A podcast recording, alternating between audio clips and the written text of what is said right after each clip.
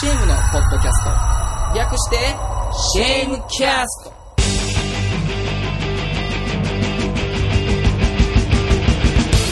というわけでやってまいりました、シェームキャスト第3弾ですね、はいはい。皆さんいかがお過ごしでしょうか。シェームのボーカルカットこと前田和人です。ギターの吉村拓也です。ベースの奥崎幸翔です。この間先週末ですね、ありましたね、川口で、はい、インストア、どうだったですか。いや、なんかフリースペースというかオープンスペースというか、やっぱああいうとこで演奏するのは楽しいなと。そうですね、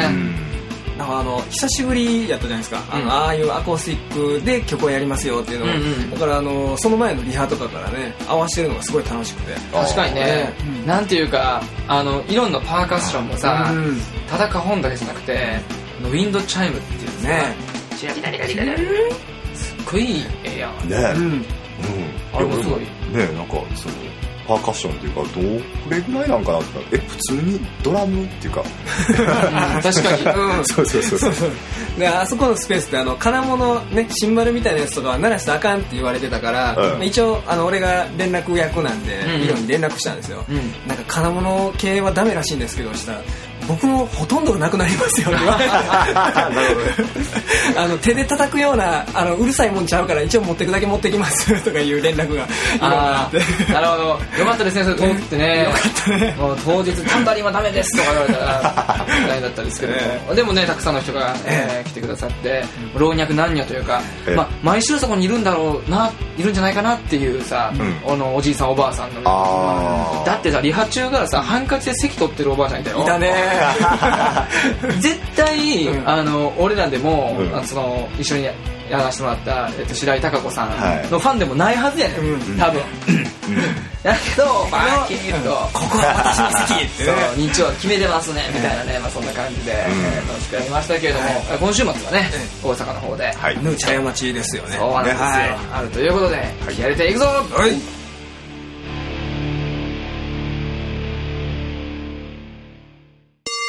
シェームのマリブイチ受けたい授業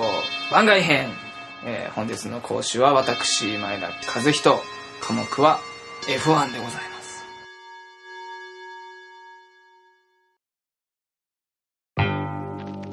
というわけでですね、もう一巡し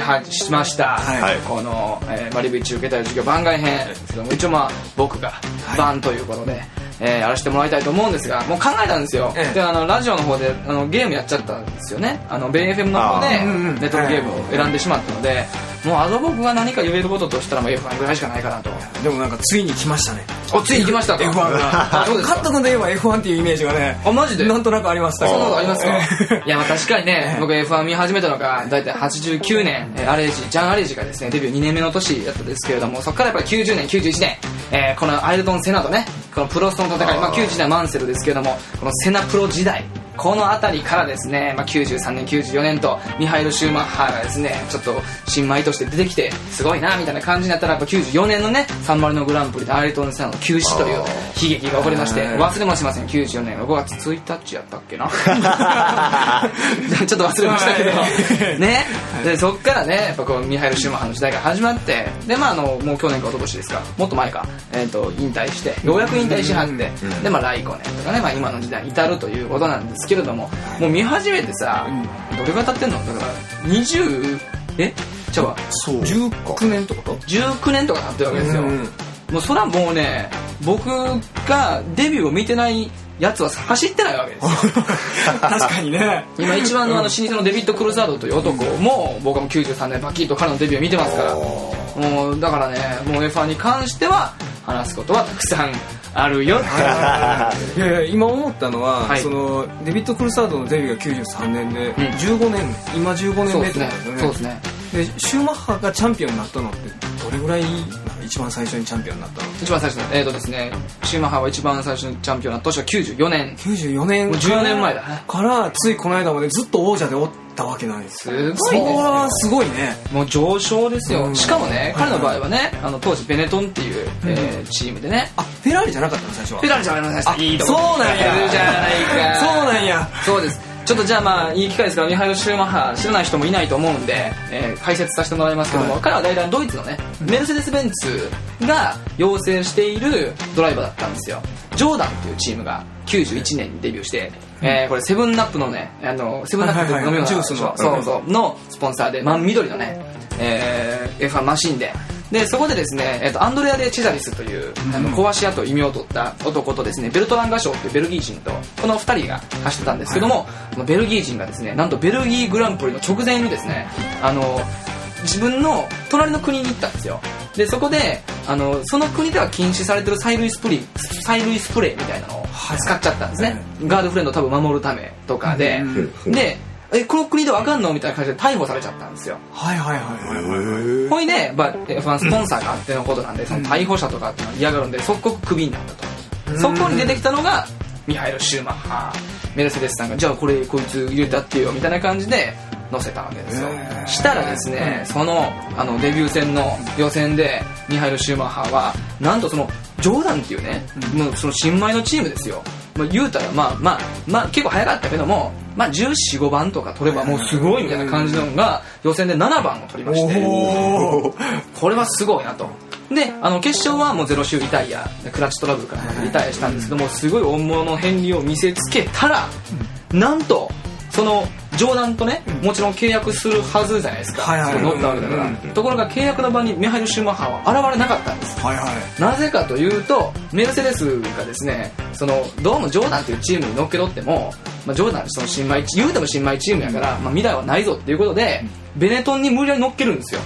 その次のその試合で。その時に困ったのがベネトンのロベルト・モレノっていうね、ネルソン・ピケとロベルト・モレノっていう男だったんですけど、モレノは突然クビになるわけですよシューマッハのせいでで、なんでやねんみたいな感じで、実はでもその年のアメリカグランプリでモレノがですね、パトレーゼっていう男がね、こうなんていうの、リタイアして寝っ転がってる、車が転がってる時に避けきれずにそこに突っ込んじゃったシーンがあるんですけど、確かに危ないんですよ。で確かにね、他のドライバー避けてんねん、でもモレノは避けきれなかったんだから、お前ちょっとなみたいななるほど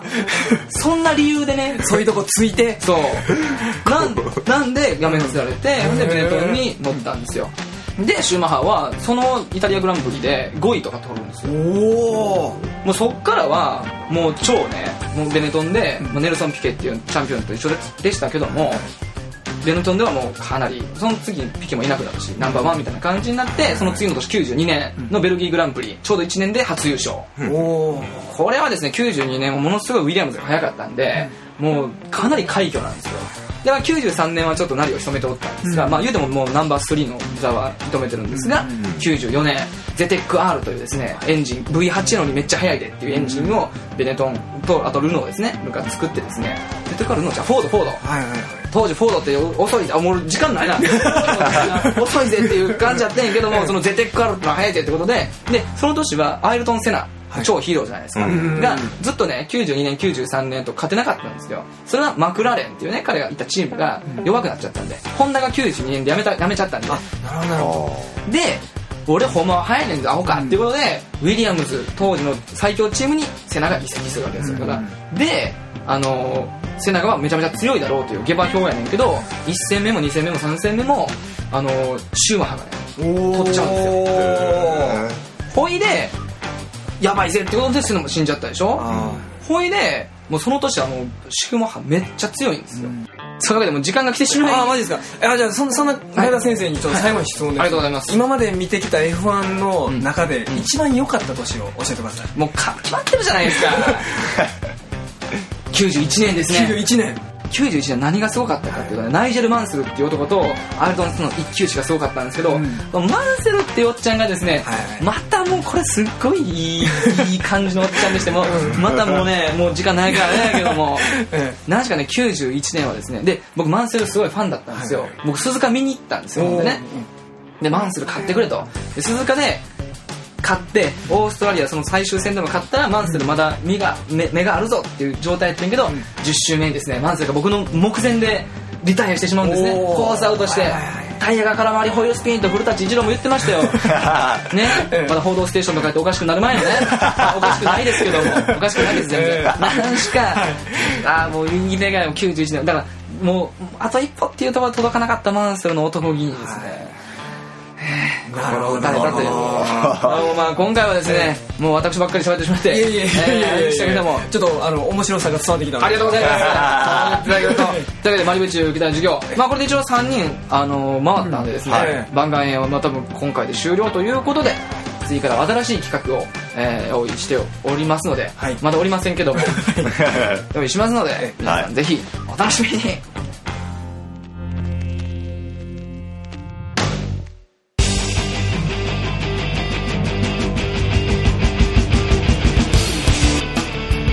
というわけで、はい、やってまいりました、CM キャストですけども、